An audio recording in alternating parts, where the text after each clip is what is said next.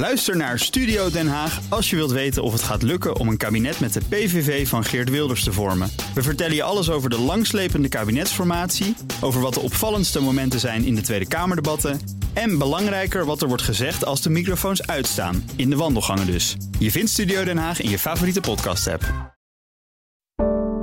Een goedemorgen van het FD. Ik ben Hella Huuk en het is woensdag 14 december.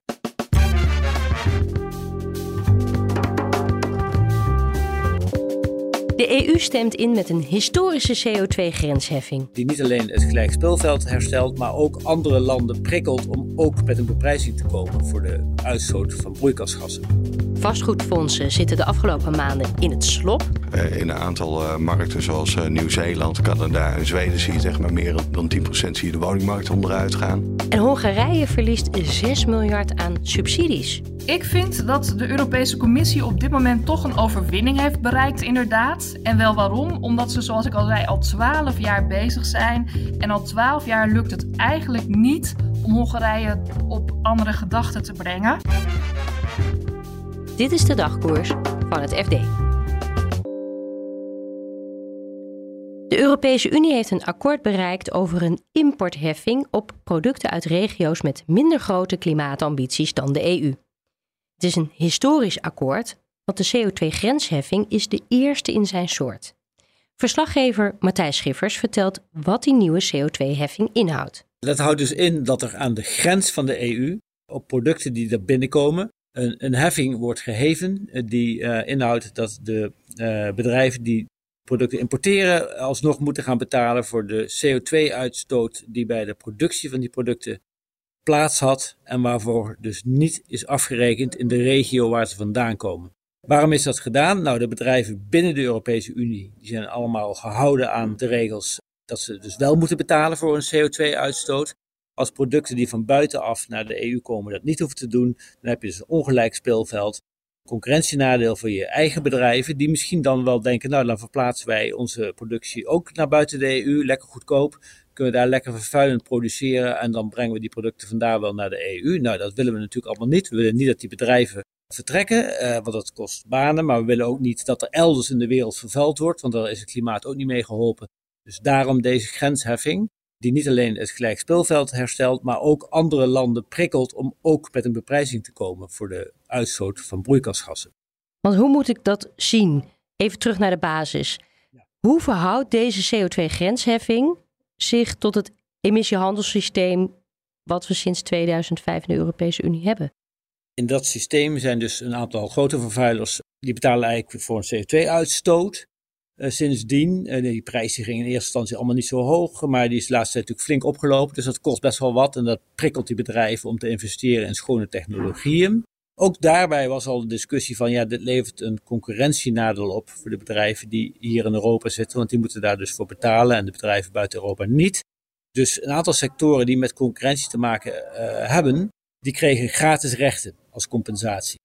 Dat systeem willen we eigenlijk niet meer, want ja, je wilt de totale uitstoot van CO2 en andere broeikasgassen natuurlijk omlaag brengen die gratis rechten zijn dat op zich natuurlijk niet goed. Je wil, hebt liever dat andere regio's ook gaan investeren in schone technologieën. Dus wat doen we? We gaan nu die grensheffing uh, introduceren. Maar we schrappen dan wel die gratis rechten voor die sectoren die dat tot nu toe hadden. Want anders heb je eigenlijk een dubbele bescherming. En je hebt gratis rechten en je hebt die heffing op, uh, op import. En dat mag ook niet uh, van de WTO. Hier ligt nog wel een belangrijk discussiepunt waarover dit weekend wat meer duidelijkheid moet komen. Um, want een aantal landen, vooral Duitsland, uh, zegt van ja, we willen toch niet te snel af van die gratis rechten. Want stel dat die CO2-grensheffing niet helemaal werkt, dan zijn we straks onze gratis rechten kwijt. En zitten we met een mechanisme opgescheept dat niet echt goed functioneert. Dus we willen heel gradueel, heel, heel langzaam uitfaseren qua gratis rechten. En uh, pas in 2035 daarvan van, van, vanaf eigenlijk.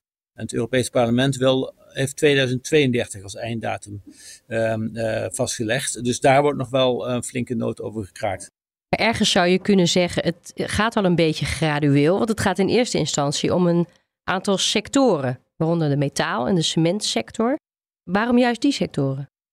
Nou, je, wat je wil is natuurlijk een, eh, je wil de grote vervuilers pakken. Deze sectoren lijken, er vrij weinig. Aluminium zit erbij, ijzer, eh, cement, kunstmest. Maar ze zijn samen wel goed voor 55 tot 60 procent van de uitstoot van broeikasgassen in het industriële segment. Dus je, je covert daarmee best wel een groot deel. Maar je wil ook sectoren hebben waarbij je dat redelijk makkelijk kunt vaststellen, die CO2-prijzen. Er was bijvoorbeeld een discussie om de chemiesector ook daarin onder te brengen. Het Europarlement wilde dat wel. Maar chemie, dat zijn vaak samengestelde producten die uit verschillende regio's komen. Het is heel lastig om dan vast te stellen wat daar dan de precieze CO2-prijs zou moeten zijn. En die valt er dus voorlopig buiten. Deze sectoren zijn redelijk recht toe recht aan en, en, en vervuilend. Dus daarom hebben ze eh, deze in eerste instantie genomen. Dus de eerste heffing in zijn soort. Hoe denk je dat de grote economische machtsblokken als de Verenigde Staten en China gaan reageren? China en, en ook Rusland, maar goed, dat is nu inmiddels een wat ander verhaal geworden natuurlijk. Die hebben zich al heel kritisch uitgelaten over dit, uh, over dit plan. Ja, de VS, dat wordt een interessante. Uh, ik geloof dat een aantal staten in de VS inmiddels ook een emissiehandelssysteem operationeel is. Maar met de VS hebben we ook nog wel een aantal andere appeltjes uh, te schillen, geloof ik, als het gaat om klimaatmaatregelen. Denk aan de Inflation uh, Reduction Act. Dus ja, ik ben heel benieuwd hoe zich dat gaat ontwikkelen. Vastgoedfondsen zitten in het slop. Het is de snelst dalende sector op de Europese aandelenbeurzen, terwijl investeerders in grote getalen weglopen bij de fondsen. Redacteur Bouw en Infrastructuur Arend Klaassen praat je bij over de kwakkelende sector. je ziet het eigenlijk wereldwijd uh, door, uh, door de periode van de lage rente die nu voorbij is. Uh, staat overal het vastgoed onder druk. Uh, in een aantal uh, markten zoals Nieuw-Zeeland, Canada en Zweden zie je maar meer dan 10% zie je de woningmarkt onderuit gaan. er zijn inmiddels ook zorgen over de kantorenmarkt in Londen en New York, dat die tientallen procent kan dalen in waarde. Um, en, zo, en zo zie je op meer plekken dat, dat, dat er zwaar druk op staat. En dat heeft ermee te maken, nou ja, als de rente stijgt, Um, en je wil vastgoed kopen om hetzelfde rendement te halen, moet eigenlijk die waardering dus wat lager zijn. Of je moet ervan uitgaan dat je veel meer huur kan vragen. Um, maar dat, dat is allemaal moeilijk op dit moment. Want als je meer huur wil vragen, ja, goed, uh, bedrijven zijn aan het afslanken. Uh, dus uh, die kantoorruimte staat leeg, dus dat is moeilijk. Koopkracht staat onder druk, dus op de woningmarkt kun je ook niet veel meer huur vragen. Dus van alle kanten is het tegenwind. Nou willen investeerders daarop reageren. Die proberen hun geld terug te trekken uit die vastgoedfondsen. Ja. Nou zit de uitgang dicht. Uh, ja, dat is in Amerika het geval. Wat je, wat je in Europa, uh, in, in ieder geval in Europa ziet en ook in Amerika, is dat zeg maar bij beurs genoteerd vastgoed. Nou, dan kun je redelijk makkelijk in en uitstappen. Je koopt een aandeel in zo'n fonds uh, of in zo'n concern en, en je kan het weer verkopen als je het weer wil verkopen. En nou, de prijspassen gaan op de markt. Bij uh, niet beursgenoteerde fondsen is dat een stuk moeilijker. En twee weken geleden kwam dus het nieuws dat Blackstone, een Blackstone fonds Breed, uh, dat dat de, uitgang heeft dichtgegooid. Omdat er te veel beleggers tegelijk hun geld terughaalden. En dan ontstaat er het risico dat, uh, dat de kas op een gegeven moment leeg raakt. Want Breed koopt die aandelen dan terug. En dat er dan vastgoed gedwongen verkocht moet worden. En meestal krijg je in dat soort situaties niet de beste prijs. Toen hebben ze naar de voorwaarden gewezen en gezegd van nou ja, je mag niet meer, uh, we kopen niet meer dan 2% per maand of 5% per uh, kwartaal terug van de waarde van het fonds. Dus dan word je als belegger eigenlijk gedwongen om in dat fonds te blijven zitten. Ja, je kan er niet meer uit. Ja. En dit is nu in Amerika dat dit zich afspeelt. Denk je dat we dat hier in Europa ook gaan zien? Je ziet in ieder geval wel uh, issues uh, in, in het vastgoed. Uh, we hebben zelf bij het FD recent een verhaal gehad over de Zuidas. Tripolis Park, dat is net helemaal gerenoveerd. Dat is een groot kantorencomplex van, van Blackstone toevallig.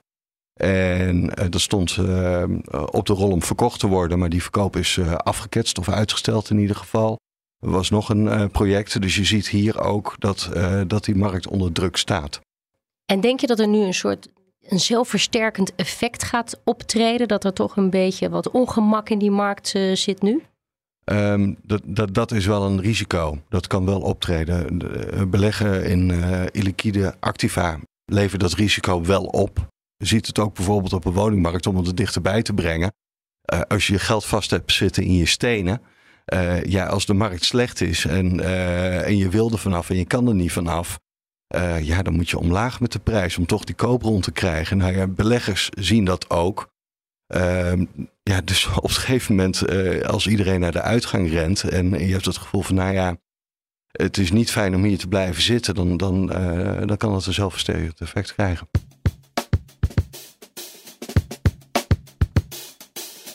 En we keren terug naar Brussel. Hongarije aanvaardt dat het 6 miljard aan Europese subsidies verliest. Brussel-correspondent Ria Katz legt uit waarom de Europese Unie en Hongarije gebrouilleerd zijn. Is een ongelooflijk langslepend conflict dat al in 2010 begon. Maar het gaat erover dat de Europese Commissie vindt dat Hongarije eigenlijk een loopje neemt met de principes van de rechtsstaat en van de democratie. Wat ze bijvoorbeeld doen is het, discrimineren van minderheden, van uh, homoseksuelen, um, van uh, uh, journalisten. Hè. De persvrijheid staat ongelooflijk onder druk. De academische vrijheid staat onder druk. Universiteiten zijn ook al vertrokken uit het land. En het belangrijkste is nog dat de corruptiebestrijding heel matig is en dat rechtspraak niet meer onafhankelijk is, maar onder politieke invloed staat. En dat is allemaal tegen de EU-verdragen in. En Brussel probeert daar dus al twaalf jaar wat aan te doen. Nou, en daar komt dan nu dan eindelijk een uh, compromis uit. Hongarije gaat toch akkoord met het mislopen van subsidies. Als we dan toch moeten praten in termen van overwinning, heeft de Europese Unie dan gewonnen, vind je? Ik vind dat de Europese Commissie op dit moment toch een overwinning heeft bereikt, inderdaad. En wel waarom? Omdat ze, zoals ik al zei, al twaalf jaar bezig zijn. En al twaalf jaar lukt het eigenlijk niet om Hongarije op andere gedachten te brengen.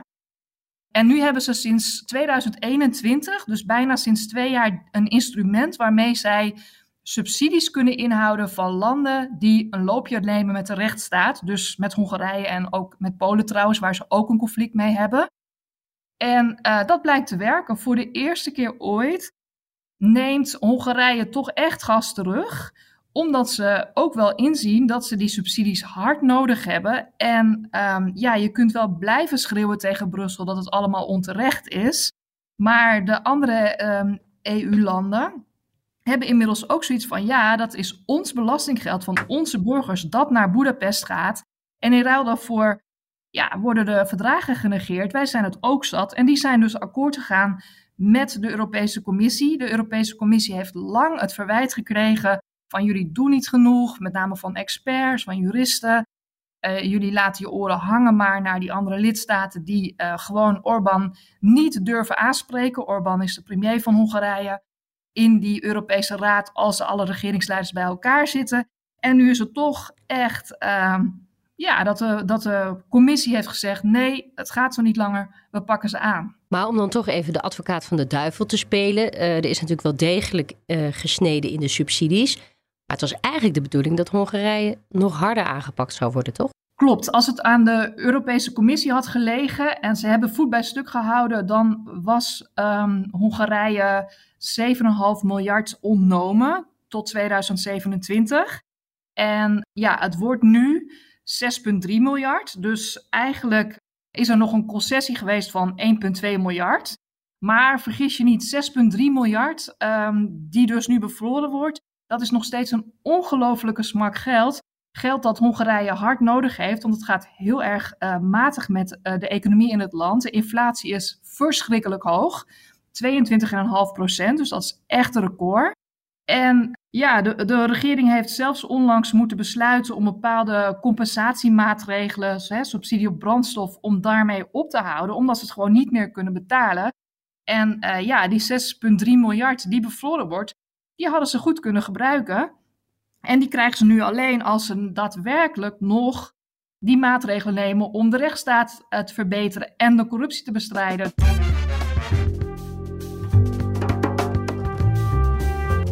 Dit was de dagkoers van het FD. Morgenochtend staat er weer een nieuwe aflevering voor je klaar. In de tussentijd kan je al het financieel-economische nieuws lezen op fd.nl. Een fijne dag en tot morgen.